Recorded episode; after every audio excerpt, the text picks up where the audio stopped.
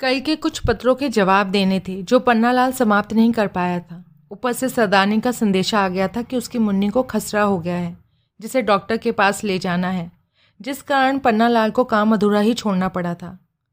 सरदार साहब को सत अकाल कहने के बाद पन्नालाल दुकान के पिछले हिस्से में, जहाँ उसकी मेज़ थी, जाने लगा था, ताकि कल वाले पत्रों को पहली डाक से भेज सके। सरदार जी ने आवाज़ लगाई, पन्नालाल, इधर आना ज़रा। उसे अपने पास बैठा कर अत्तर सिंह ने कहा, आज की तारीख तक तुम्हारी कितनी तनख्वाह बनती है? हिसाब करके बताओ जरा. इस अजीब से प्रश्न को सुनकर पन्ना लाल हक्का बक्का रह गया। इसका मतलब पूछने के लिए वो जबान को हरकत देने ही वाला था कि इससे पहले ही सरदार साहब बोले, भाई, मैंने तुमको कई बार कहा था, कड़ी साजी का थोड़ा बहुत काम सीख लो। यदि सीख लेते तो मुझे आज किसी दूसरे आदमी का इंतज़ाम क्यों करना पड़ता? ये आदमी घड़ी साजी भी जानता है और तालीम भी इसकी बीए तक है। अब तुम ही न्याय करके बताओ। बीए पास और दसवीं फेल हम्म? फिर साथ में घड़ी साजी का काम भी। तनख्वाह पता है कितनी तय हुई है? पच्चीस रुपये मेरा ख्याल है तुम बुरा नहीं मानोगे। साथ ही इसमें बुरा मानने वाली भी भाई कौन सी बात है? ये तो कारोबार है बिज़नेस यदि तुम्हें आज कहीं से पचास रुपये की नौकरी मिले तो मैं खुद गर्ज होऊँगा। यदि तुम्हें कहूँ कि पैंतीसवें मेरे पास ही टिके रहो। सरदार साहब ने दूसरे नौजवान की तरफ़ देखते हुए कहा, इसे काम का चार्ज दे दो और साथ ही अपनी तनख्वाह का हिसाब भी देख लो। पिछले महीने शायद तुमने कुछ पेशगी भी ली थी। पन्नालाल की आँखों से हरकत और ज्योति मानो उड़ गई। उसे लगा, मानो दुकान की छत उसके सर पर आ गिरी हो। उसने सर घुमाकर एक बार नौजवान की तरफ़ देखा और फिर अपने मालिक की ओर देखा। कुछ कहने के लिए ना तो गले में तरावट बाकी थी और ना ही जबान में लचक। वो एक बार को उठने लगा तो फिर बैठ गया। शायद उसके सर को चक्कर आ रहे थे। पास बैठा नौजवान खोजी निगाहों से पन्ना लाल की हालत देख रहा था। अंततः मेज़ के आमने सामने दो कुर्सियों पर दोनों बैठ गए। पन्ना लाल को रजिस्टर के अक्षर फैलते फैलते से दिखाई दे रहे थे। और कभी ऐसा प्रतीत होता कि मानो एक पंक्ति में से दूसरी पंक्ति निकल कर बड़ी होती हुई हवा में घुलती जा रही है। वो इस मेज से उठने के लिए जितना उतावला हो रहा था, उतनी ही देर होती जा रही थी। उसे डर हो रहा था कि कहीं उसके यहाँ से उठने से पहले ही दिल की धड़कन ना बंद हो जाए। वो बार बार आँखों को मलकर छा रही धुंध को हटाने की कोशिश करता, परंतु फिर भी अक्षर उसे धुंधले ही नज़र आ रहे थे। जितनी रकमें उसने नए क्लर्क को समझाई, उनमें से बहुत सी गलत थी। उसे उन्हें दूसरी, तीसरी बार ठीक करके बताना पड़ा। चार्ज देने के बाद पन्ना लाल ने अपनी तनख्वाह चुकता की। सब कुछ कटकटा कर उसे छब्बीस रुपये मिले, जिसे बेदिली से जेब के हवाले कर वो जिधर से आया था, बिना ही शब्द बोले उधर ही वापस लौट गया। केवल संकेत से मालिक को प्रणाम किया। परंतु जो ही वो घर के पास पहुँचा, उसके पाँव को मानो किसी वस्तु ने जकड़ लिया हो, वहीं रुक गया। काफ़ी देर खड़े रहने के बाद वो पीछे लौटा और सड़क पर चलता गया।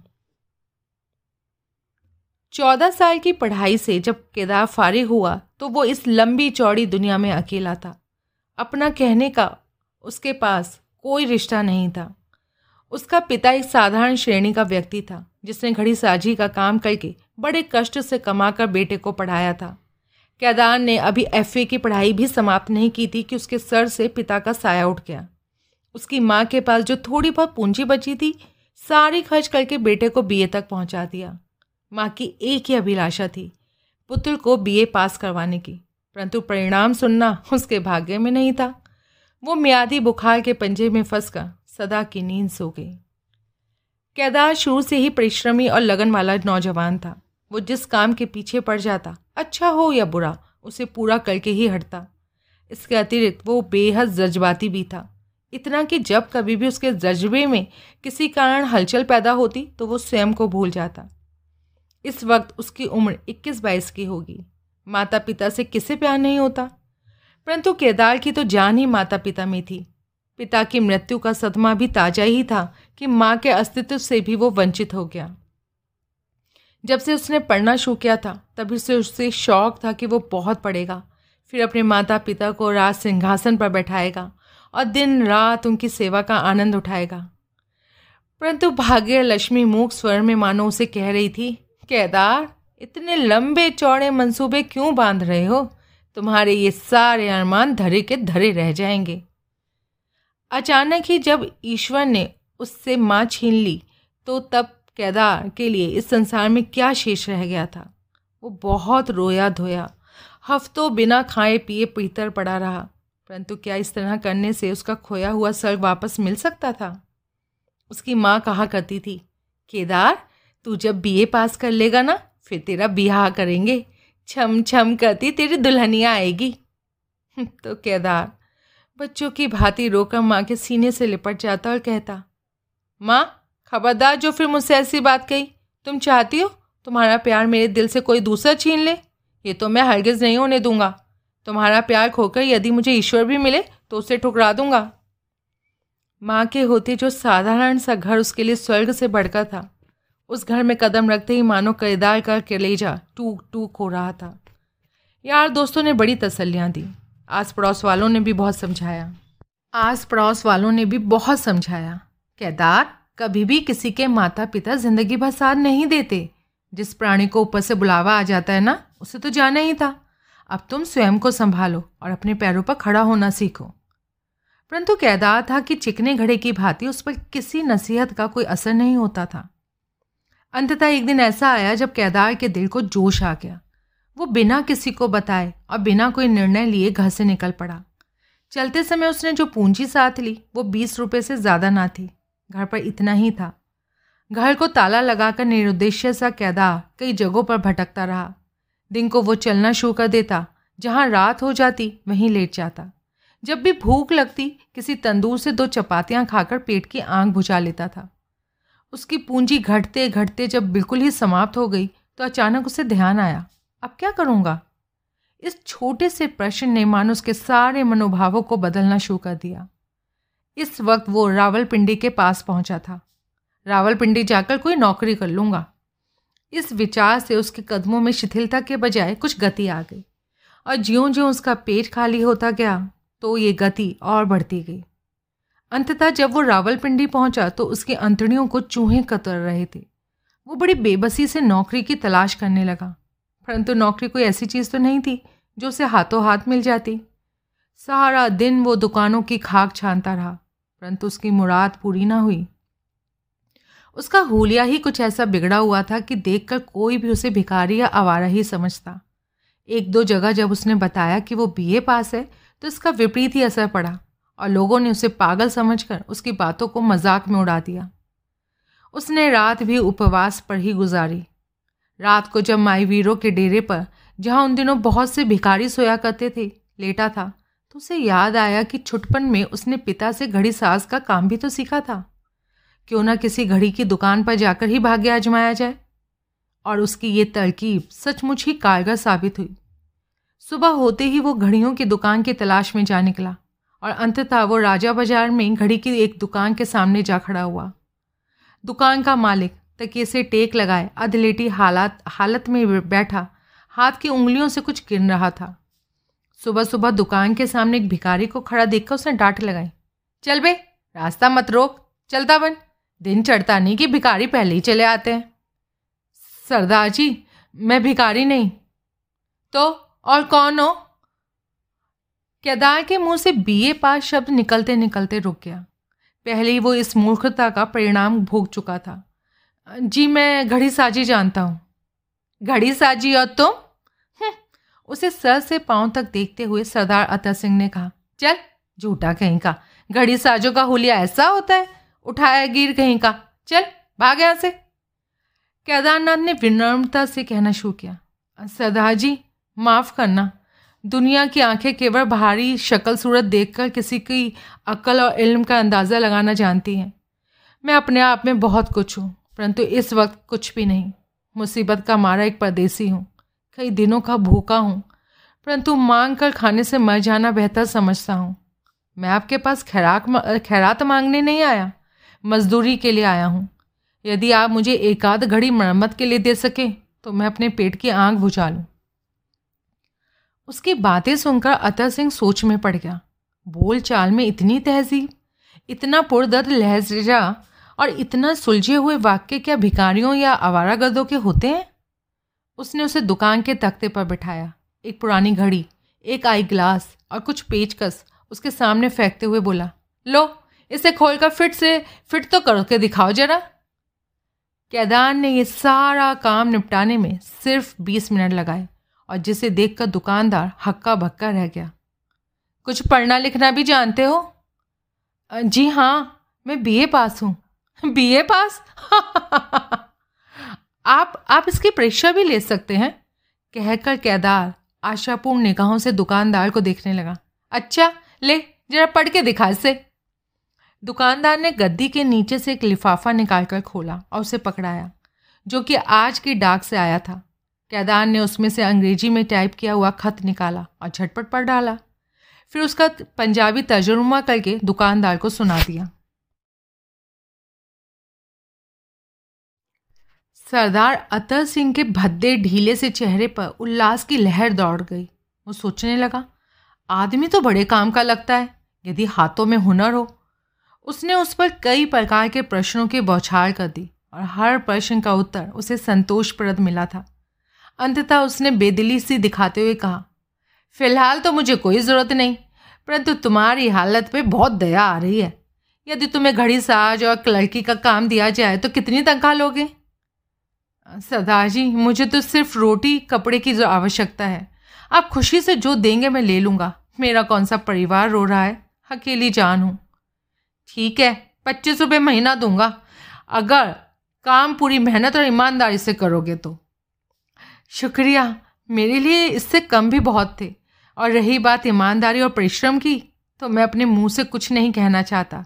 ये तो वक्त ही बताएगा। आराम से अच्छी तरह बैठ जाओ। कहने के बाद अतर सिंह को पश्चाताप सा होने लगा। बड़ी जल्दबाजी की मैंने। पच्चीस के बजाय पंद्रह या बीस में भी तो काम बन सकता था, जबकि वो खुद ही अपने मुँह से कह रहा है। परंतु जवान दे के पीछे हटना इंसान का काम नहीं। उसने कैदार से कहना शुरू किया, अभी भी मेरा आदमी आने वाला है। वो दफ्तर का सारा काम तुम्हें समझा देगा और घड़ी साजी के लिए तुम्हें जिस जिस चीज़ की ज़रूरत हो, सूची बनाकर तैयार रखना। बहुत अच्छा जनाब, परंतु यदि मुझे थोड़े से पैसे दे सकें तो मैं ज़रा भाग कर तंदूरी रोटी खाऊं। भूख से मेरी अंतड़ियों में खलबली मची हुई है। हाँ हाँ ले जाओ जितना तुम्हारा जी चाहे। कहकर अतर सिंह कमीज़ की जेब टटोल रहा था और सामने से उसे पन्ना लाल आता दिखाई दिया। उसने जेब में से खाली हाथ निकालते हुए कहा, वो, मेरा आदमी आ रहा है। पाँच, दस मिनट में ज़रा उससे हिसाब किताब समझ लो, फिर तुम्हें आज दिन भर की छुट्टी होगी। खाना खाना साबुन लेके कपड़े धोआना, गंदे कपड़ों में दुकान पर बैठा आदमी अच्छा नहीं लगता। बहुत अच्छा जनाब। बेशक कैदार मांग गया। परंतु उसे डर था कि भूख ने उसकी जो दुर्दशा कर रखी है, क्या इस हालत में वो कोई काम कर सकेगा? चार्ज देकर तनख्वाह लेकर पन्ना लाल चला गया, परंतु इधर केदार की भूख प्यास जाती रही। उसने जो कुछ पन्ना लाल के चेहरे पर देखा, या जो शब्द मालिक ने पन्ना लाल को कहे थे, उससे वो सारा मामला समझ गया था। दुखी को दुख की दुख की पहचान होती है, और कदर भी। वो मन ही मन पछता रहा था कि उसने क्यों गरीब आदमी की रोजी पर डाका मारा। चार्ज लेने के दौरान कई बार उसके मन में ख्याल आया कि अभी भी वो स्वयं को पन्ना लाल के रास्ते से हटा ले, परंतु जो वो चाहता था, कर ना सका। चार्ज देने के बाद दुकान से जाते वक्त जब पन्ना लाल ने एक दर्द भरी निगाह केदार पर डाली तो केदार का दिल फटने को हो गया। उसे लग रहा था कि मानो आँखों ही आँखों में पन्ना लाल जाते जाते उसे कोई शाप दे गया है। रोज़गार मिलने की सारी खुशी उसके भीतर से काफूर हो गई। केदार के सारे अंग पश्चाताप के अग्नि में झुलस रहे थे। खाना खाने, हजामत करवाने और कपड़े आदि धोने में केदार को ज़्यादा समय नहीं लगा। तीन घंटों में ही फारिग होकर वो फिर दुकान पर आ गया और अपने काम में जुट गया। जो ही मालिक की उस पर नज़र पड़ी, वो पहचान ही नहीं सका कि वो सुबह वाला आदमी ही है या कोई अन्य। अतर सिंह ने कुछ पुरानी पॉकेट घड़ियाँ, एक दो टाइम पीस और एक पुराना क्लॉक इकट्ठे कर दिए। साथ ही घड़ी साजी के औज़ार भी। उस क्लर्क से, उसे क्लर्क से भी घड़ी साज की ज़्यादा आवश्यकता थी। अतर सिंह को दोपहर डेढ़ दो घंटे सोने की आदत थी। वो सो गया तो केदार ने घड़ियों को खोलकर साफ़ करना शुरू कर दिया। दो घड़ियों को पूरी तरह से तैयार करके जब वो तीसरी घड़ी की मरम्मत ख़त्म कर रहा था तो एक अधेड़ उम्र के मुसलमान ने उसे एक लिफाफा पकड़ाते हुए कहा, ये चिट्ठी बाबू पन्ना लाल ने आपको देने के लिए दी है। मुझे? उसने आश्चर्य से चिट्ठी देने वाले को ताका, मेरा तो इस शहर में कोई परिचित नहीं। कौन पन्ना लाल जो इस दुकान पर काम करता है बाबू, कहकर वो आदमी चला गया। कैदान ने हाथ वाली घड़ी रख दी। और चिट्ठी खोलकर पढ़ने लगा। पढ़ते पढ़ते उसके हाथ कांपने लगे। परंतु एक बार जो उठकर वो इस तरह खड़ा हो गया कि घबरा हुई नज़रों से इधर उधर देखने लगा। मानो कहीं जाना हो किसी को पकड़ने के लिए। वो फिर बैठ गया और चिट्ठी को दोबारा पढ़ने लगा। मानो पहली बार जो कुछ उसने पढ़ा है, वो भ्रम था। चिट्ठी में लिखा था, मेरे मेहरबान आपने अच्छा किया कि इस मुसीबत भरी ज़िंदगी से मुझे निजात दिलाने आए। मेरे जीवन की सारी उम्मीदें एक एक करके मायूसी के गहरे पानी में पहले ही बह चुकी हैं। सिर्फ़ यही आस बाकी रह गई थी, वो भी धुंधली सी, और इसी आस को दिल में लेकर मैं आज दुकान पर आया था। हता आपने मुझ पर बहुत उपकार किया, जहाँ आपने मेरी अंतिम उम्मीद को भी कुचल डाला। रोटी का जो टुकड़ा मैं चार मासूम बच्चों के मुँह में डालता था वो भी आपने मुझसे छीन लिया। अब मेरी सभी उम्मीदें समाप्त हो गई हैं। मेरे लिए अब कोई भी लक्ष्य बाकी नहीं रहा, जिसकी आशा में मैं ज़िंदा रह सकूँ। मेरा सब कुछ समाप्त हो गया है। मृत्यु को कबूलने में मुझे अब ज़रा भी डर नहीं, और इस वक्त मैं उसके आगोश में जा रहा हूँ, जहाँ जाकर मैं सारे दुखों और मुसीबतों से मुक्त हो जाऊँगा। चार बच्चों और उनकी अभागी माँ को मेरे बाद क्या हालत होगी? ये खौफ बराबर मेरा पीछा कर रहा है। परंतु अब ये मेरे कदमों को नहीं रोक सकता, जबकि मैं जानता हूँ कि जीवित रहकर भी उन्हें मुसीबतों के जाल में नहीं निकाल सकता। लिहाजा मैं अब वहाँ जा रहा हूँ, जहाँ से लौट कर नहीं आऊँगा। समझ नहीं आता कि मैं आपको ये चिट्ठी क्यों लिख रहा हूँ, जबकि मैं जानता हूँ कि ना तो आप मेरे कुछ लगते हैं, बल्कि मेरी मृत्यु और मेरे बच्चों पर आने वाली मुसीबत का कारण आप हैं। शायद ये बताने के लिए मैं आपके सर चढ़कर ज़िंदगी और इस नौकरी को अलविदा कह रहा हूँ। मैं वहाँ जाकर मरना चाहता हूँ, जहाँ नाम तक लेने वाला मेरा कोई अपना ना हो। ताकि मेरी पत्नी और मेरे बच्चे ये सदमा सहन करने से बचे रहें। आपको नौकरी मिलने की मुबारकबाद देते हुए इतना कह दूँ कि नौकरी हासिल करके आपने वो गुनाह किया है जिसका प्रायश्चित आप सात जन्मों तक नहीं चुका सकते। आप कभी सुखी नहीं रह पाओगे। आपकी आत्मा को कभी शांति नसीब नहीं होगी। ये शाप मेरे मुँह से निकल रहा है। पन्ना लाल।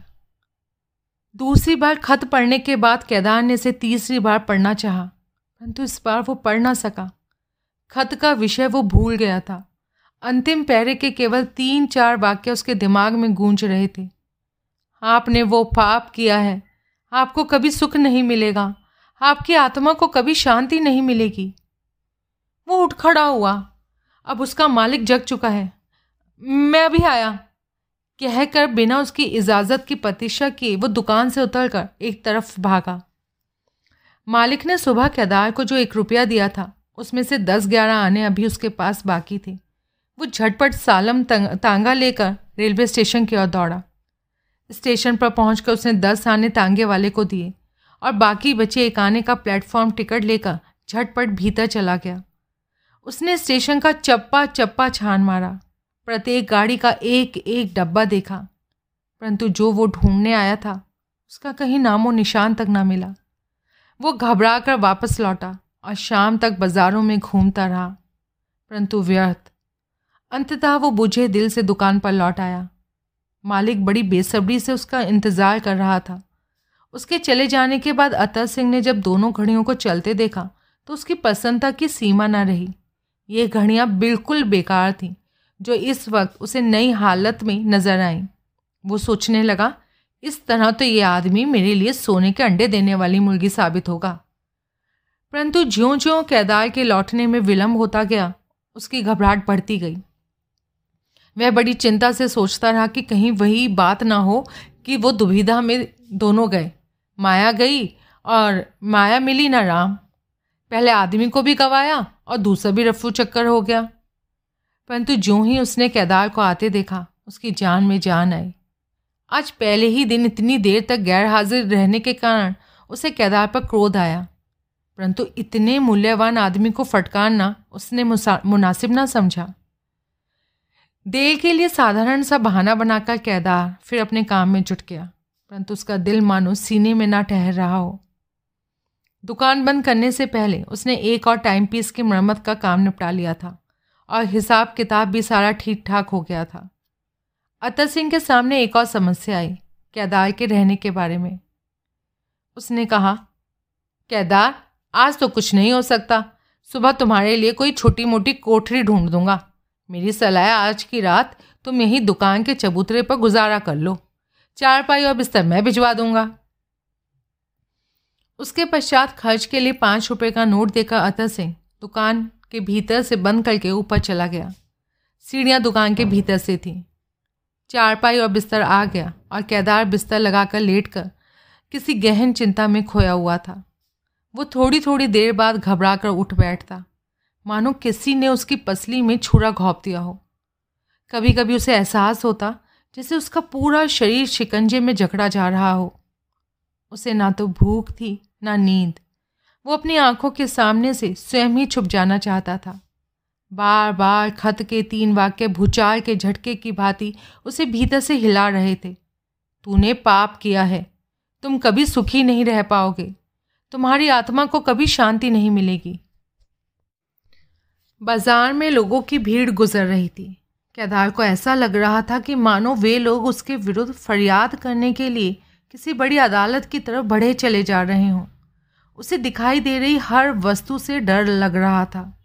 जितने भी टांगे, मोटरें उधर से गुजर रहे थे, उसे ऐसा लगता मानो इन सब के पहियों के नीचे पन्ना लाल की लाश कुचली जा रही हो। एक कश्मीरी पीठ पर लकड़ियों का बोझ लादे जा रहा था। केदार को लगा, मानो ये लकड़ियाँ किसी मृतक के संस्कार के लिए शमशान की ओर ले जाई जा रही हों. इसके बाद उसने देखा कि एक चौदह पंद्रह साल की सुडोल और कोमल अंगों वाली लंबी सी युवती, एक सात आठ साल के लड़के का हाथ पकड़े इसी और चली आ रही थी। शायद वो दोनों भाई बहन थे। दुकान के सामने आकर वे रुक गए। लड़की ने एक बार चारपाई पर लेटे केदार की तरफ़ और फिर दुकान के साइन बोर्ड की तरफ़ गौर से देखा। और लड़के के कान में धीरे से कुछ कहते हुए आगे निकल गई। केदार की दृष्टि बराबर उसका पीछा कर रही थी। दो तीन दुकानों के बाद लड़की फिर रुक गई और आगे जाकर लड़के को उसने इशारे से अपने पास बुलाया। दोनों फिर पीछे लौट पड़े और दुकान के सामने आकर पल भर के लिए रुक गए। केदार ने देखा, लड़की धीरे धीरे लड़के को कुछ कहकर दुकान की तरफ़ धकेल रही थी। परंतु लड़का हर बार पीछे हटकर लड़की को आगे करने की कोशिश कर रहा था। इसी धक्का मुक्की की हालत में वे फिर जिधर से आए थे, उधर लौट गए। उनके चले जाने के बाद भी मानो केदार की आँखें उन्हीं को देख रही थीं। उसका मन इस वक्त लड़की के सौंदर्य के बारे में सोच विचार कर रहा था। वो अभी इसी चिंतन में मग्न था कि थोड़ी देर बाद फिर उसने उन दोनों को उसी तरफ़ आते देखा। इस बार वे दोनों इस दुकान की ओर पास आकर रुके। केदार को लगा मानो लड़की सुस्त कदमों से उसकी ओर आ रही थी और उसके पीछे लड़का भी।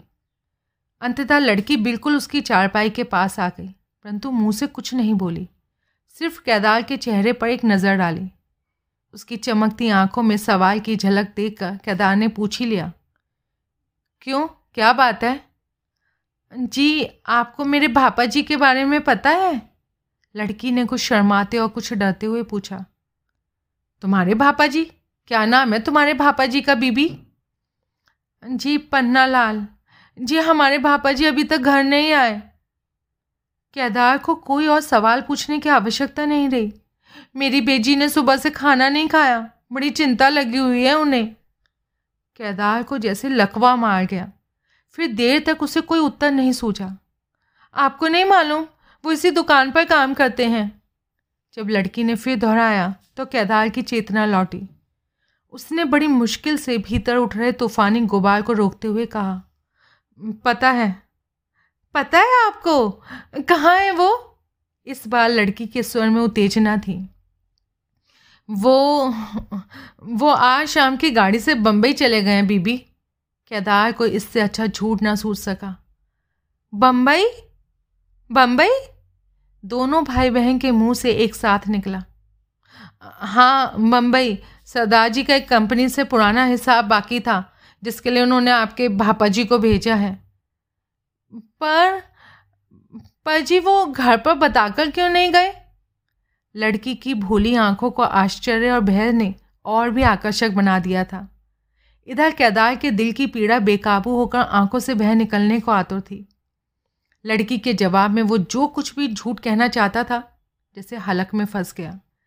फिर भी उसने कहने की कोशिश की गा, गाड़ी वो गाड़ी का समय कम था ना जिस कारण छुपाकर आँखों से आँसू पहुँचते हुए उसने अपने अधूरे उत्तर को इस प्रकार पूरा किया। वो मुझे जाते हुए कह गए थे कि आपके घर खबर कर दूँ परंतु मुझे मालूम नहीं था कि आपका घर किस गली में है।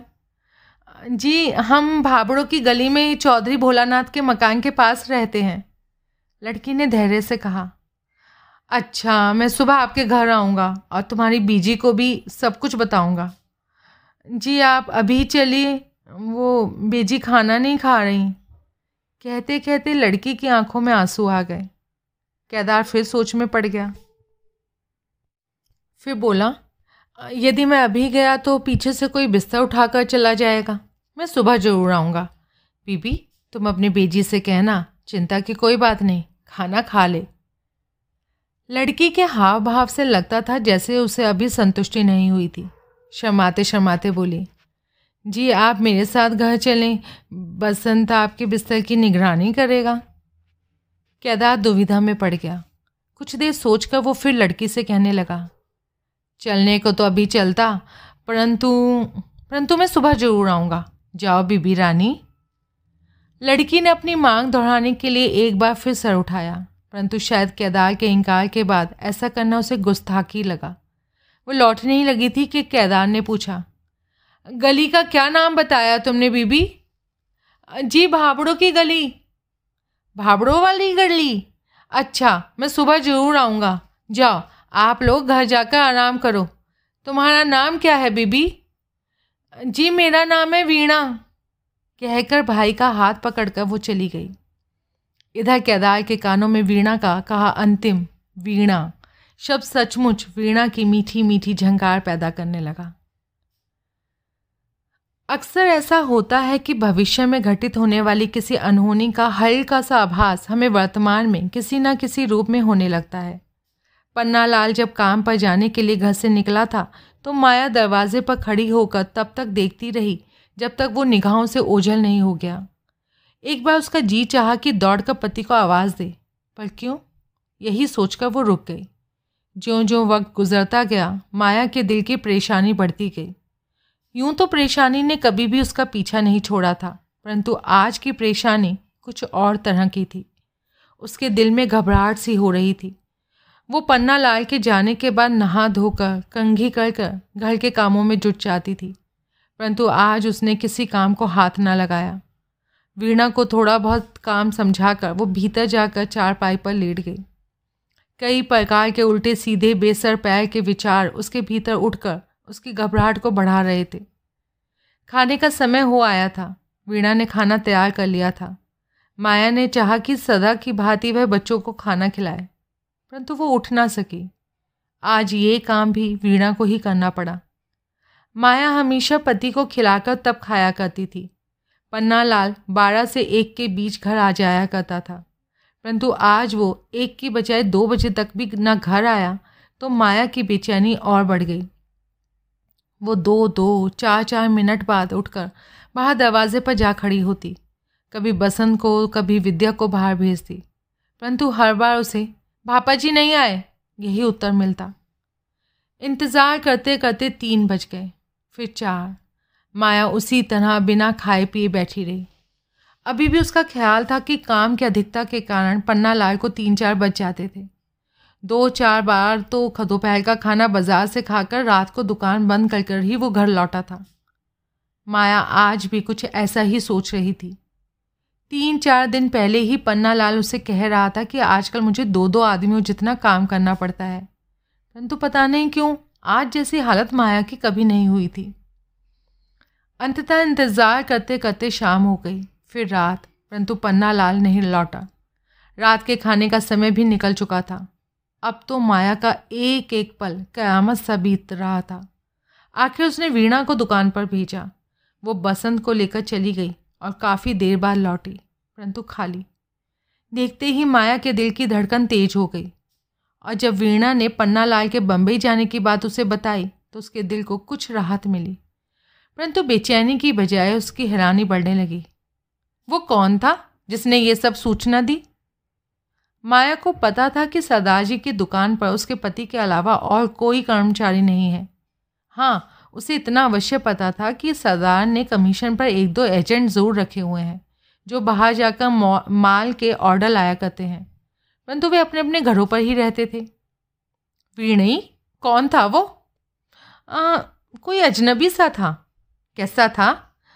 पतला सा गोरा सा मरियल सा। माया ने और कुछ ना पूछा। उसकी ये रात बड़ी कठिनाई से गुजरी। वो बेसब्री से सुबह होने की प्रतीक्षा करने लगी। वीणा ने उसे बताया था कि वो आदमी सुबह आकर स्वयं ही भापा जी के विषय में सारी बातें बता जाएगा। सुबह हुई। माया अन्य दिनों की तुलना में ज़रा पहले ही उठकर घर की सफ़ाई में जुट गई। बच्चों को उसने सुबह सुबह ही नहला धुला कर तैयार कर लिया था। ये सब शायद उस अजनबी व्यक्ति के कारण ही हुआ। साढ़े सात का वक्त रहा होगा जब बाहर से किसी ने वीणा का नाम लेकर आवाज़ दी। माया इस वक्त चारपाई पर लेटी थी। वीणा रसोई में पोछा लगा रही थी।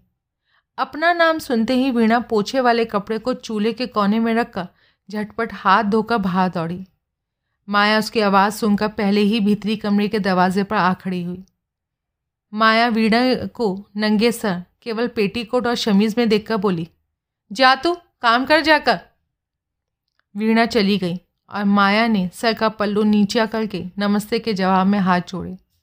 फिर उसे भीतर ले जाकर कुर्सी पर बिठाया और स्वयं ज़रा सा हटकर नीचे बैठ स्वयं जरा सा हटकर नीचे बैठ गई। नहीं बीबी जी आप नीचे मत बैठिए, कहकर केदार कुर्सी से उठ खड़ा हुआ। उसकी विनम्रता का माया के दिल पर मीठा सा प्रभाव पड़ा और वो पास पड़ी चारपाई पर बैठ गई। उधर वीणा ने पोछे का जितना काम था झटपट पूरा कर लिया और पोशाक ठीक करके फिर वहीं उसी कमरे में माँ के पास आकर बैठ गई। केदार को मालूम था कि जाते ही उससे किस प्रकार के सवाल किए जाएँगे। और वो ये सोच कर भी आया था कि उन सवालों के उत्तर में उसे क्या क्या कहना होगा। अतः उसने स्वयं ही बात शुरू करी। वीणा को रात को मैंने बताया था। इनके भापा जी को अचानक कल रात बम्बई जाना पड़ा। आप जानती हैं बीबी जी, नौकरी चाहे बादशाह की हो या फिर किसी की भी हो, नौकरी तो नौकरी ही है। इस प्रकार घर में बिना सूचित किए जाना है तो आश्चर्यजनक, परंतु मालिकों का हुक्म टाला नहीं जाता। मैं कल ही बम्बई से आया हूँ। वहाँ कंपनी के साथ एजेंसी के बारे में कुछ झगड़ा था और कई वर्षों का हिसाब करना बेहद ज़रूरी था। जल्दबाजी इसलिए भी करनी पड़ी क्योंकि लाहौर का एक अन्य व्यापारी उस कंपनी की एजेंसी लेने की कोशिश कर रहा है।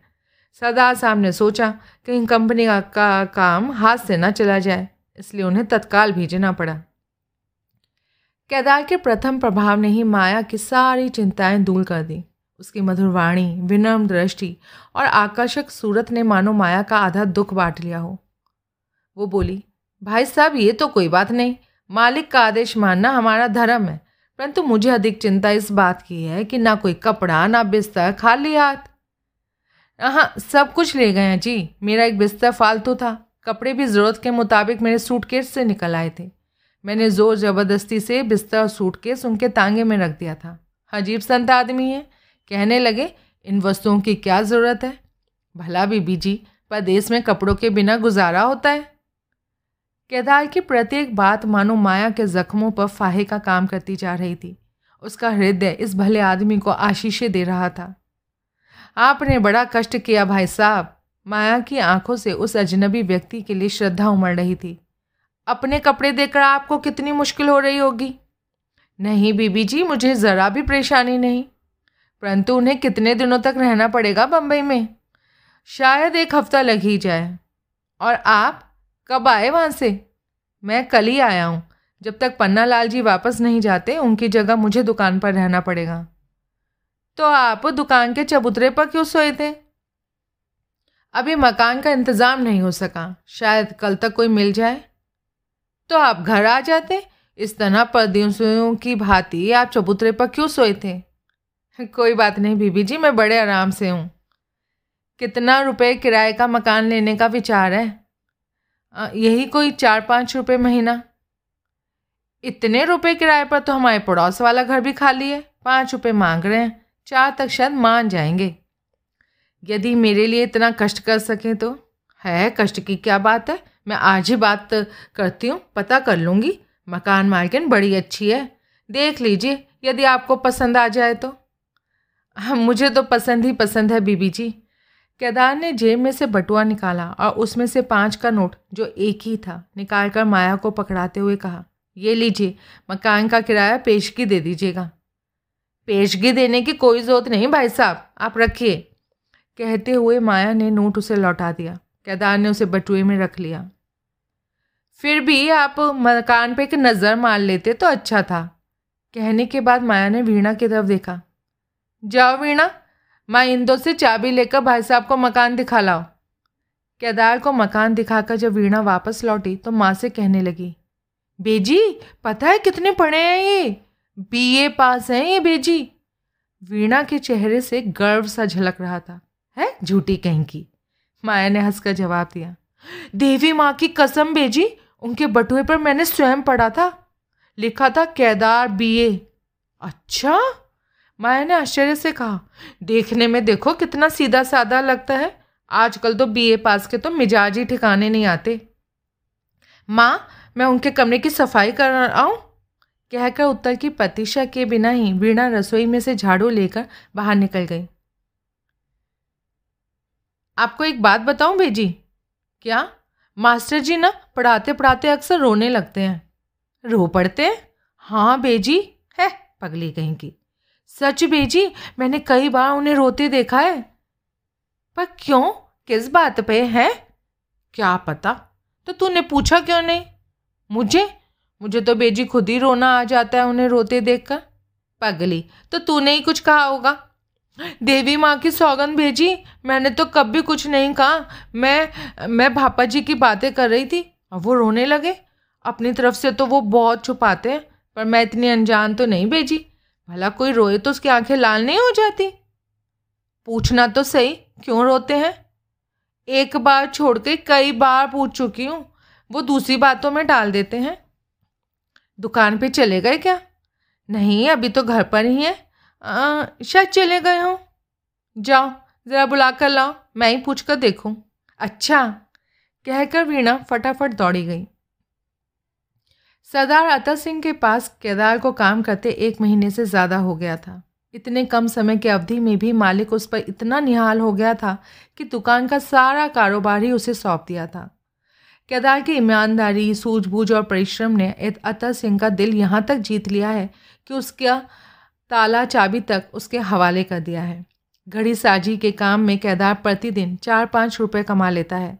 तो ये सारी कमाई बिना एक पैसे की हेरा फेरी के मालिक के हाथ पर रख देता है। अंधा क्या चाहे? दो आँखें। अतर सिंह को ऐसा नौकर कहाँ से मिलना था जो चवन्नी लेकर उसके बदले रुपया लौटा दे? दूसरे महीने ने उसने स्वयं ही केदार की तनख्वाह पच्चीस से चालीस कर दी। इधर पन्ना लाल के पड़ोस में रहने के कारण केदार उनके घर से इतना घुल मिल गया है, मानो परिवार का ही सदस्य हो। हर पाँच साल पाँच सात दिन बाद वो स्वयं ही एक खत पन्ना लाल की तरफ़ से लिखकर माया को आ बताता। उनका खत आया है और फिर उसे पढ़कर सुना देता। खतों में समय की आवश्यकता अनुसार जो कुछ लिखना उसे आवश्यक प्रतीत होता, लिख देता। परंतु माया को वो खत उस समय सुनाता जब वीणा पास ना होती। वो जानता था, वीणा अवश्य अपने पिता की लिखावट पहचानती होगी। पहचानती होगी। वीणा को गणित में कमज़ोर होने के कारण ट्यूटर की आवश्यकता थी, परंतु पैसों की तंगी के कारण प्रबंध नहीं हो पाया था। इस काम को कैदार ने अपने ज़िम्मे ले लिया। वह रोज़ एक घंटा सुबह और एक घंटा शाम को वीणा को पढ़ाने लगा। आज सुबह जिस वक्त अपने कमरे में बैठा वह वीणा को पढ़ा रहा था, वीणा ने रोज़ की भांति पन्ना लाल का किस्सा छेड़ दिया। वो पूछ बैठी, मास्टर जी, आपने कहा था कि भापा जी को आने तक आप यहाँ रहेंगे?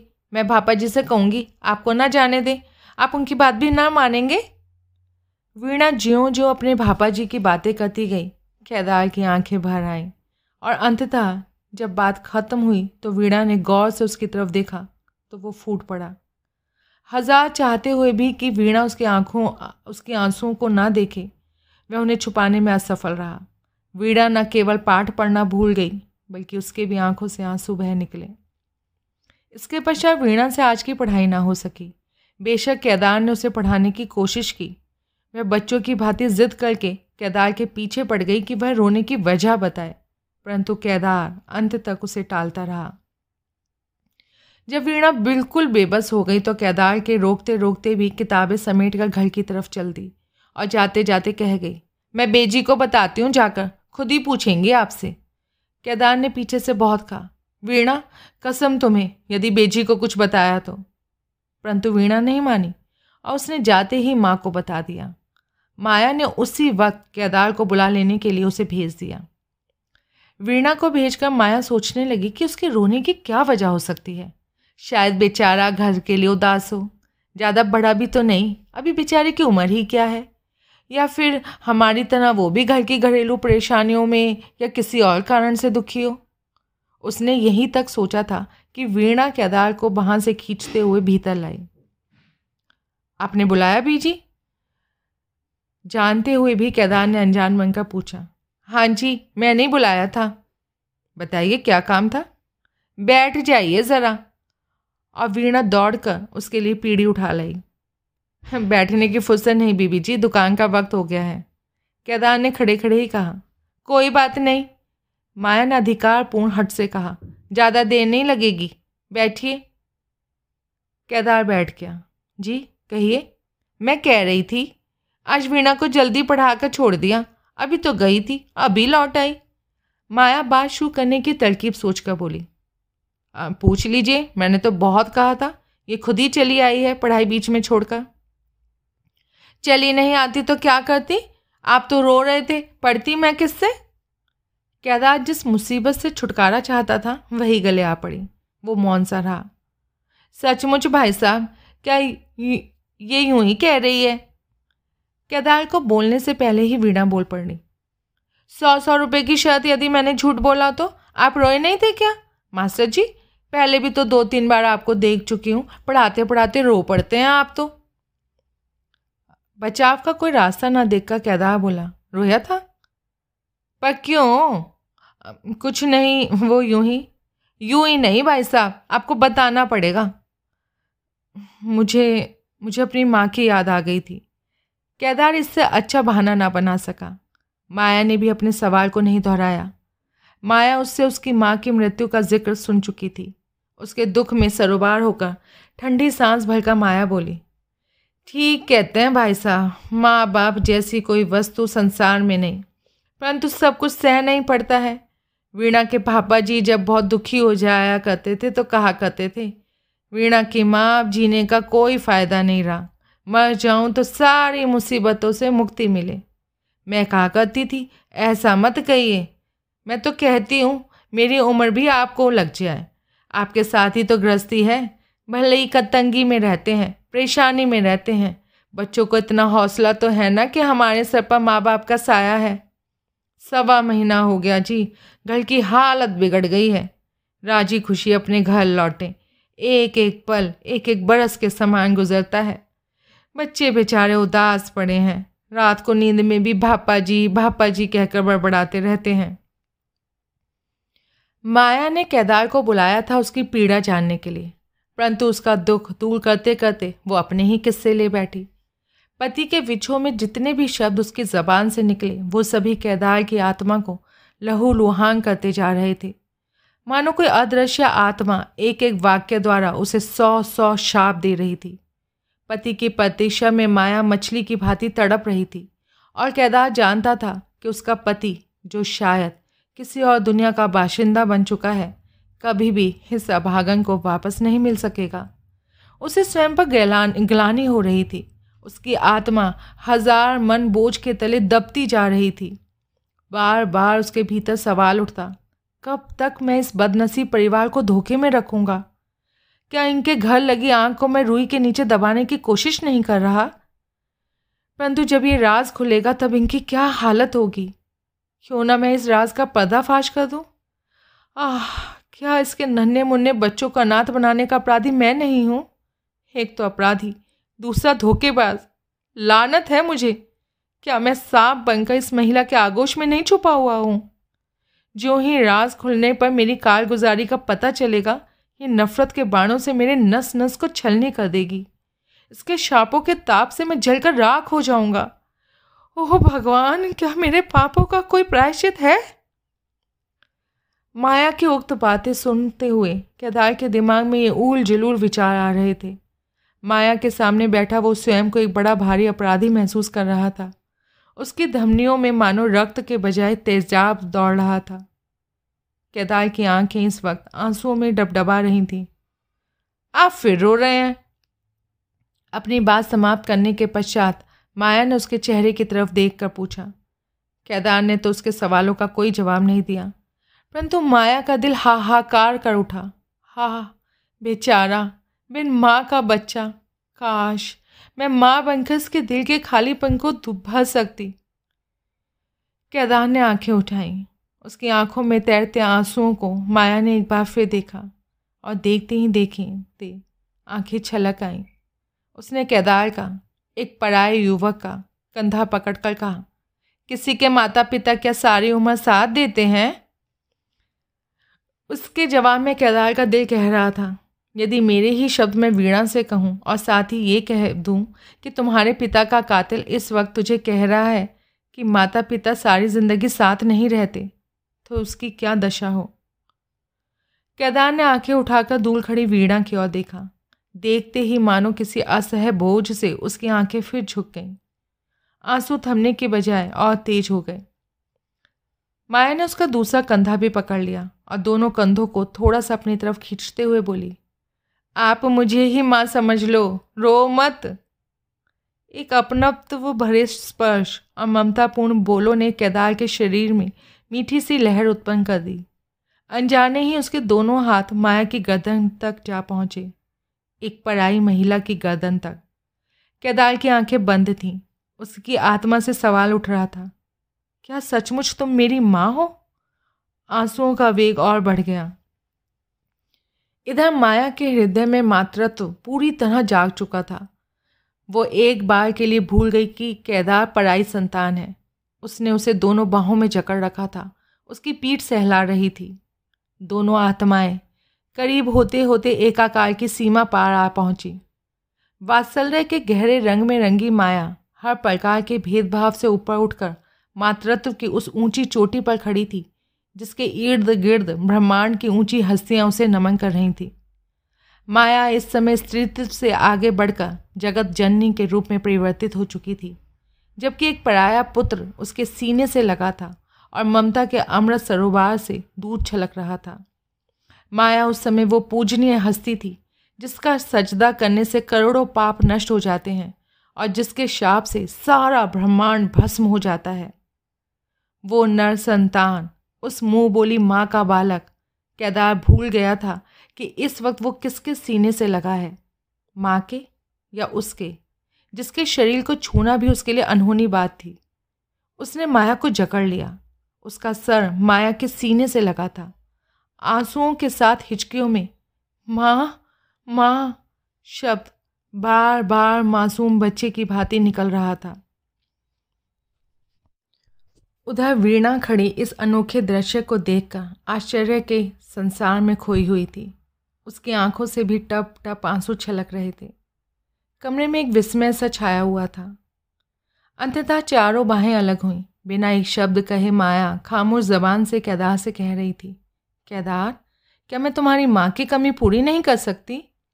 और शायद केदार की आत्मा भी इसी प्रकार का सवाल कर रही थी, हो पढ़ाई माँ क्या सचमुच इस पढ़ाई पुत्र को अपना सकोगी? एक के बाद दूसरा, दूसरे के बाद तीसरा महीना बीत गया, परंतु पन्ना लाल नहीं लौटा। घर वालों के सब्र का बाँध अब टूट रहा था। अब तक तो केदार कोई ना कोई बहाना लगा लगा कर वक्त को ठेलता आया था, परंतु झूठ का ताना कहाँ तक फैलता? पन्ना लाल के नाम से नकली खत लिख लिख कर वो माया को दिखाता रहता। जिनमें पन्ना लाल द्वारा अभी ना आ सकने के बारे में कई प्रकार की अड़चनों का उल्लेख करते हुए जल्दी ही लौटने का आश्वासन होता था। केदार का दिल हर वक्त घुंग लगी लकड़ी की भांति पन्ना लाल की चिंता में खोखला होता जा रहा है। जैसे कि पन्ना लाल ने खत में लिखा था, उसके अनुसार उसके दिल को पूर्ण विश्वास हो गया कि पन्ना लाल ने अपना जीवन समाप्त कर लिया होगा, जिसका जुर्म उसके सर है। और इस महापाप के बदले पता नहीं नियति कितनी बड़ी सजा देगी। उसने इनाम की घोषणा सहित पन्ना लाल की तलाश के बारे में कई विज्ञापन निकलवाए, परंतु आज तक इसका कोई परिणाम नहीं निकला था। अक्सर वो सोचता कि शायद वो अभी तक जीवित हो, परंतु सवाल तो ये है कि इतनी बड़ी दुनिया में गुमशुदा व्यक्ति को ढूंढे तो कैसे ढूंढे? वो बार बार इस परिणाम पर पहुँचता, नहीं उसने अवश्य कहीं प्रदेश में जाकर आत्महत्या कर ली होगी। उस जैसा जज्बाती और दुखी व्यक्ति कैसे जीवित रह सकता है? जबकि उसे मालूम था कि उसकी अनुपस्थिति में उसके परिवार की क्या हालत होगी। आम नज़र से देखा जाए तो केदार इस वक्त सुखी और बेफिक्र था। माया और उसके बच्चों का भरपूर प्यार उसे प्यार प्राप्त था। खासतौर से वीणा का प्यार दिन ब दिन वृद्धि पर था। और इससे भी बड़ी बात ये थी कि माया रुपए में सोलह आने उसके लिए माँ के रूप में बदल चुकी थी। उससे यदि कोई पूछता कि तुम्हारे कितने लड़के हैं तो वो दो के बजाय तीन बताती। उधर अतर सिंह की तो पूछिए ही मत। उसे केदार क्या मिला सोने की खान ही मिल गई। केदार के द्वारा उसे इस वक्त अपने काम के अलावा घड़ी साजी के काम से कम से कम डेढ़ सौ रुपये प्रति माह लाभ था। उसने केदार की तनख्वाह में दस रुपये की और वृद्धि कर दी। परंतु इतनी सहूलियतों और आराम के होने के बाद भी क्या वास्तव में केदार सुखी था? क्या उसका दिल शांत था? यदि ऐसा होता तो दिन ब दिन उसका रंग पीला पड़ता जाता। पन्ना लाल का वह खत वाला शाप दिन दिन डरावनी और भयंकर आवाज़ें बनकर उसके भीतर गूंज रहा था। इधर प्रत्येक चौथे पाँचवें दिन माया एक लंबा चौड़ा खत वीणा से लिखवा कर केदार को दे देती और ये खत डाक में जाने के बजाय केदार के ट्रंक में जमा होते जा रहे थे। बेशक केदार हर महीने तनख्वाह में से पाँच, चार रुपये रखकर बाकी सारी रकम माया को पन्ना लाल की तनख्वाह कहकर दे देता था। परंतु वीणा के रिश्ते की उलझन ज्यों की त्यों थी। वो हर वक्त उसकी चिंता में घुलती रहती। केदार रहता अपने घर में था, पर खाना वो पन्ना लाल के घर में ही खाता था। बीच में उसे दस्त लग गए थे, और जब माया को पता चला कि इस बीमारी की वजह बाजारी खाना है तो उसने कहकर केदार का खाना अपने साथ कर लिया। उस दिन केदार के रोने वाली घटना के बाद इस घर से उसका लगाव और गहरा हो गया था। धीरे धीरे ये पूरी तरह अपनत्व में बदल गया था। माया के के घर का माया के घर का कोई भी राज उससे छुपा नहीं था। केवल उसके रिश्ते की एक बात थी, जो माया ने उसे नहीं बताई थी। अब माया ने कई बार चाहा कि केदार को सारी बात बताकर, उससे पता करे कि बम्बई जाने से पहले उसके पति ने सरदार को इस विषय में कुछ कहा था या नहीं। परंतु अब तक उसका हौसला ना पड़ा था। और अंततः एक दिन बातचीत का रुख इस तरफ़ आ जाने पर यह राज माया के मुँह से अनायास ही निकल गया था। शाम को जब केदार दुकान से आया तो आते ही माया के कमरे में जा बैठा। माया इस वक्त छोटे मुन्ने को सुलाकर फारिग हुई थी और वीणा रसोई में थी। केदार रोज़ ही इस वक्त पल भर के लिए माया के पास बैठकर फिर अपने घर जाता था। माया ने आज फिर उसे गहरी नज़र से देखते हुए कहा केदार अब उसे इसी नाम से पुकारा करती थी। एक बात पूछूँ तुमसे? पूछिए बेजी। केदार उसे बीबी जी के बजाय अब बेजी कहकर पुकारता था। सच सच बताओगे? पहले कभी झूठ बोला है आपसे बेजी? पर भीतर से केदार का दिल काँप उठा। एक तो इस कारण कि पता नहीं ये क्या पूछ बैठी। और दूसरे, उसके दिल ने आवाज़ दी, तूने सच कब बोला है? तू हर वक्त उदास उदास सा क्यों रहता है कहता तुझे किसी प्रकार की चिंता है क्या? नहीं बेजी, आपको जैसे, आपकी जैसी जिसको माँ हो, उसे भला किस बात की चिंता हो सकती है? फिर तुम क्यों हमेशा इस तरह उदास उदास रहते हो? कुछ नहीं बेजी, आपको यूँ ही भ्रम है। यही सवाल तो मैं आपसे करने वाला था। आप हर वक्त ठंडी आहें बहती रहती हैं। क्या क्या बात है? हर बार सोचा आपसे पूछूँ, पर पूछ नहीं सका। मैं तेरी तरह मुकरती नहीं कहता मेरे दिल को सचमुच बहुत भारी चिंता लगी हुई है। मैं तुम्हें सुनाऊँगी, परंतु पहले तुम अपनी बात बताओ। मेरे दिल में बिल्कुल कोई चिंता नहीं भेजी आप विश्वास रख कीजिए। कहता तू मेरा बेटा नहीं। केदार दहल गया?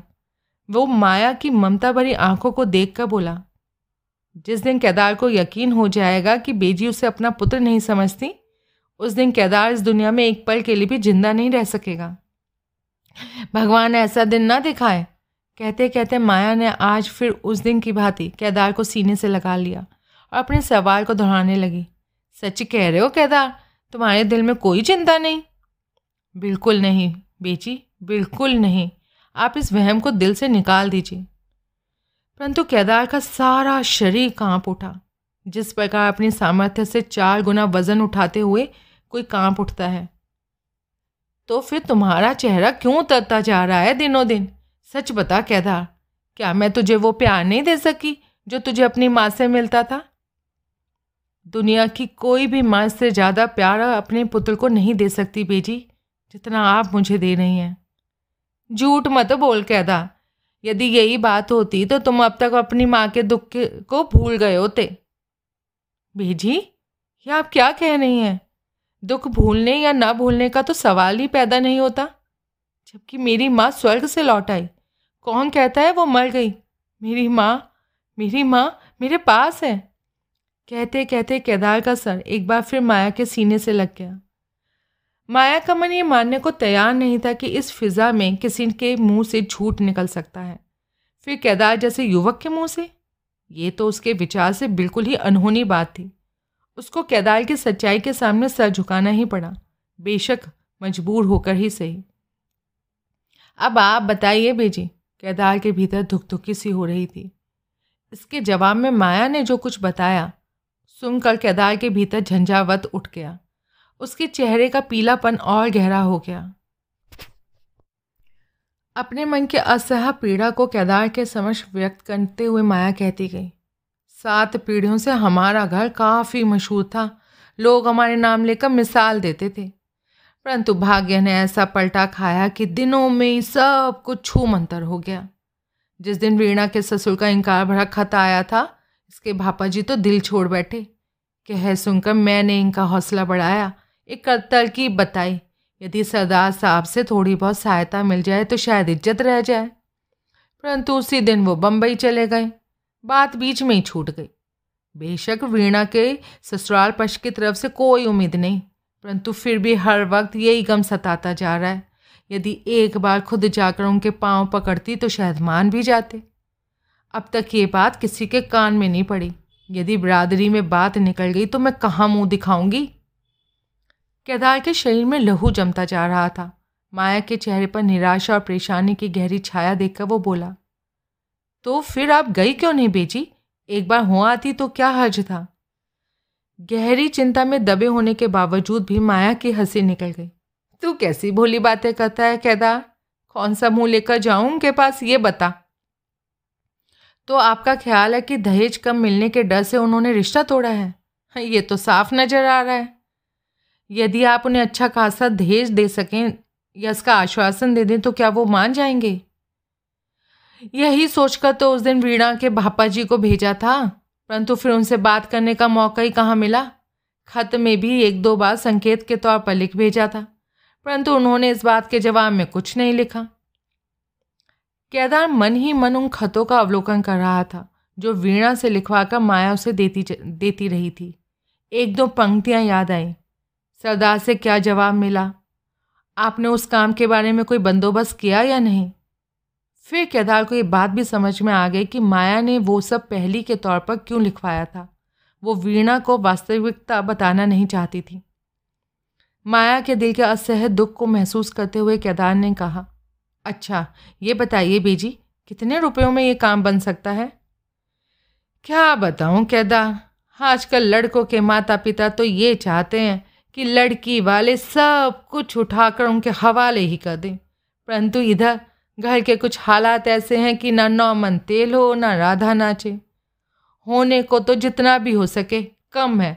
परंतु हज़ार बारह सौ तो होना चाहिए। इसलिए वीणा के भापा जी से कहा था, थोड़ा बहुत गहने मेरे पास है, बेच डालूँगी।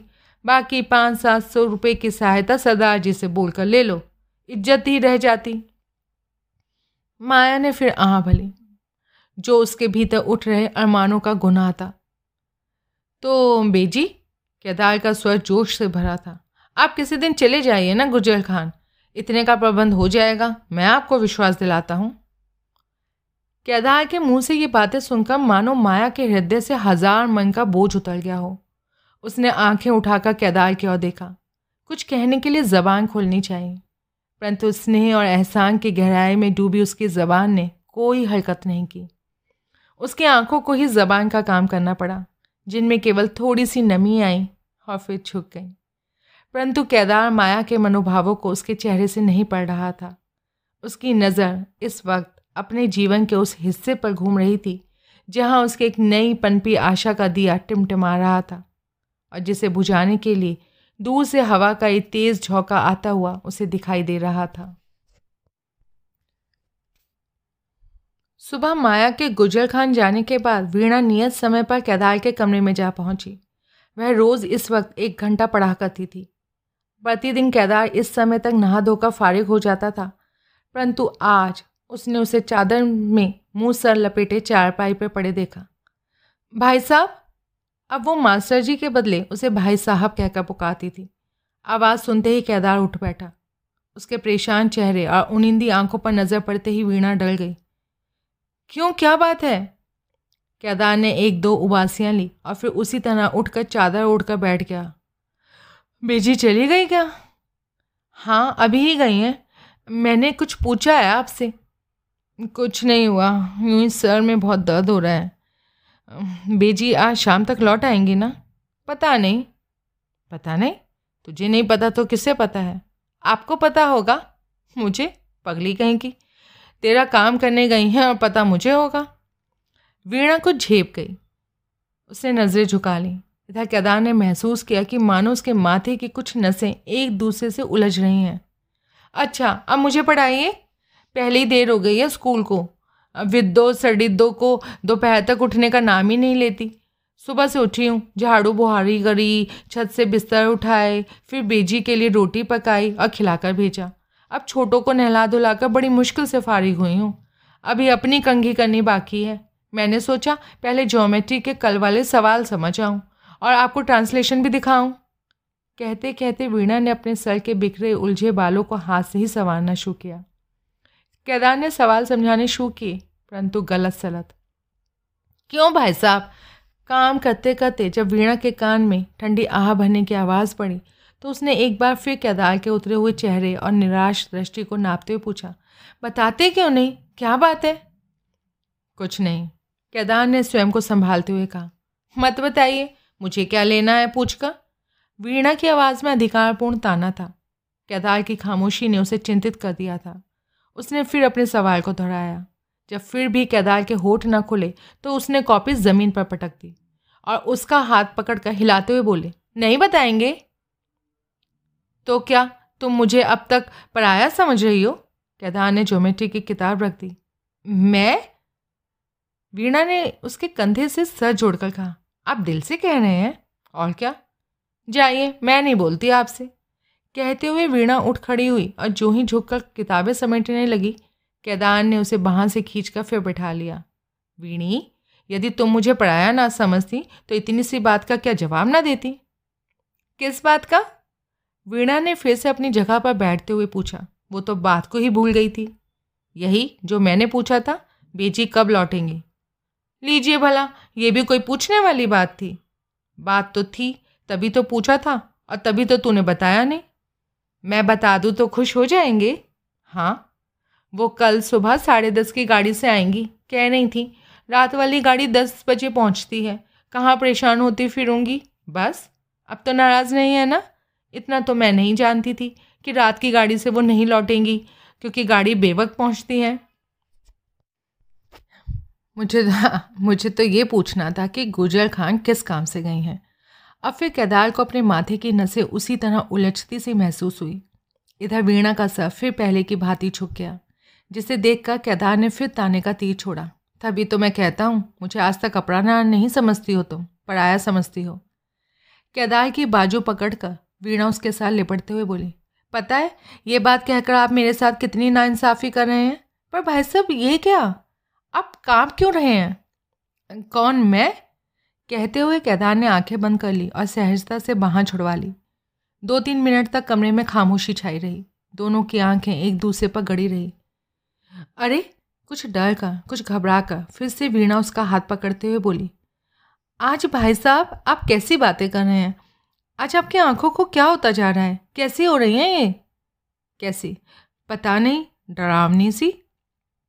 केदार मानो स्वयं से पूछ रहा था। क्या सचमुच? मेरी आँखों से वीणा को ऐसा भ्रम हुआ है? यही सोचता हुआ वो उठ खड़ा हुआ और कमरे में टहलता हुआ वीणा से कहने लगा, आज तबीयत ठीक नहीं है वीणा? सर, में बहुत दर्द हो रहा है, पढ़ाई शाम को करना। परंतु अभी तक उसका दिल मानो वीणा से कई प्रकार के सवाल कर रहा था। क्या तुझे ब्याह का शौक है? परंतु यदि तुम्हारे ससुराल तुम्हें स्वीकार ना किया, वो तुम्हें शादी के लिए तैयार ना हो, यदि तुम्हारी माँ निराश होकर लौटी, यदि यदि यदि, परंतु वो वीणा से कुछ भी नहीं पूछ पाया। जाते वक्त वीणा बोली आप नहा धोकर तैयार हो जाएँ। मैं चाय बनाकर बिद्दों के साथ भेजती हूँ। चाय पीने से तबीयत ठीक हो जाएगी। और हाँ ज़्यादा तबीयत ख़राब है तो आज काम पर मत जाइएगा। कहीं तो बसंत के द्वारा दुकान पर संदेश भिजवा दूँ? नहीं, इतनी ज़्यादा तबीयत ख़राब नहीं है। हाँ चाय की एक प्याली भिजवा देना। कहकर केदार गुसल खाने में चला गया और वीणा किताबें समेट कर निकल गई। नहाने के बाद बाहर आकर जब उसने शीशे में अपना चेहरा देखा तो उसे डर लगने लगा। उससे लगा, मानो वो किसी मुर्दे का चेहरा देख रहा है। उसने फटाफट शीशे से चेहरा हटा लिया और जल्दी जल्दी कपड़े पहनकर बाहर निकल गया। दरवाज़ा उसी तरह खुला रह गया। बंद करने का उसे ध्यान ही नहीं रहा। दुकान पर पहुंचकर उसने सोचा कि काम में व्यस्त होकर मन को शांत और स्थिर हो जाएगा। पर ज्यों ज्यों वक्त बीतता गया, उसकी बेचैनी बढ़ती गई।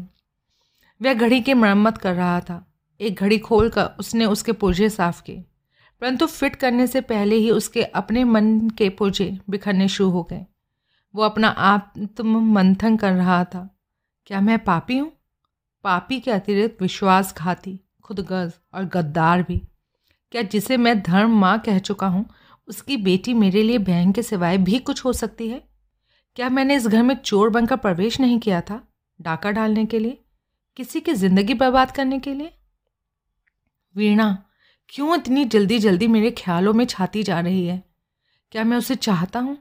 उसे प्यार करता हूँ? परंतु ये प्यार कैसा प्रभाव डाल रहा है मुझ पर? क्या प्यार में अग्नि होती है? यदि नहीं तो वीणा का ख्याल आते ही मेरी नस नस में कोई तल्ख सा स्वाद, मीठा सा, पर जुनून, जलन, ये क्यों? क्या ये प्यार का प्रभाव है? तब तो प्यार बहुत जल्दी ही व्यक्ति को जला डालता होगा। उफ, कोई समझाए मुझे ये पहली? यदि ये प्यार है तो ये बहुत जल्दी मुझे ख़त्म कर देगा। कहते हैं, प्यार ईश्वर है। क्या ईश्वर जलाता है? क्या ईश्वर तपाता है? जहाँ ईश्वर हो, क्या वहाँ काले धब्बे पड़ जाते हैं? जले हुए निशान से? नहीं, ये नहीं हो सकता। या तो प्यार ईश्वर नहीं होगा, और यदि प्यार सचमुच भगवान है तो ये, जिसे मैं प्यार समझ रहा हूँ, वास्तव में प्यार नहीं, कोई और वस्तु होगी। इन बातों को सोचते सोचते अचानक ही उसके भीतर हवा के नन्हे नन्हे झोंकों की भांति कुछ और तरह के भाव भी उठने लगे, जो पल भर में ही बढ़ते बढ़ते खतरनाक तूफ़ान में बदल जाते, जिनके प्रभाव से केदार के मन में उपरोक्त ख्याल छिन भिन होकर उड़ते नज़र आते और किसी आश्चर्यजनक शक्ति से खिंचा केदार कहाँ से कहाँ जा पहुँचता। वो दूर निकल गया, बिना समझे ही इतनी दूर कि अपने नियंत्रण से परे। जहाँ वो स्वयं को न केवल पकड़ ही सकता, बल्कि पकड़ते समय उसे डर लगता, जैसे पागल कुत्ते से। उसने कई बार स्वयं को पकड़ने की कोशिश की, परंतु पकड़ नहीं सका। सचमुच, वो वहाँ पहुँच चुका था, जहाँ से लौटना या लौटाना असंभव था। कई घंटे उसने इसी अवस्था में गुजार दिए इसके बाद केदार का काम में दिल नहीं लगा। वो घड़ियाँ समेट कर उठ खड़ा हुआ मालिक से, तबीयत ठीक नहीं है, का बहाना करके घर की ओर चल पड़ा। मालिक को उसकी तबीयत की खराबी के बारे में तफ्तीश करने की आवश्यकता महसूस नहीं हुई। केदार का चेहरा और उसके रंग ढंग ही उसके गवाह थे। गली में पहुंचकर वो अपने घर की तरफ़ मुड़ा तो उसने एक बार फिर अपनी हालत को परखा। उसे लग रहा था जैसे वह सर से पाँव तक जल रहा था। ज़मीन के जिस हिस्से पर पैर रखता था, वो हिस्सा उसके पाँवों के सेक से गर्म हो जाता था।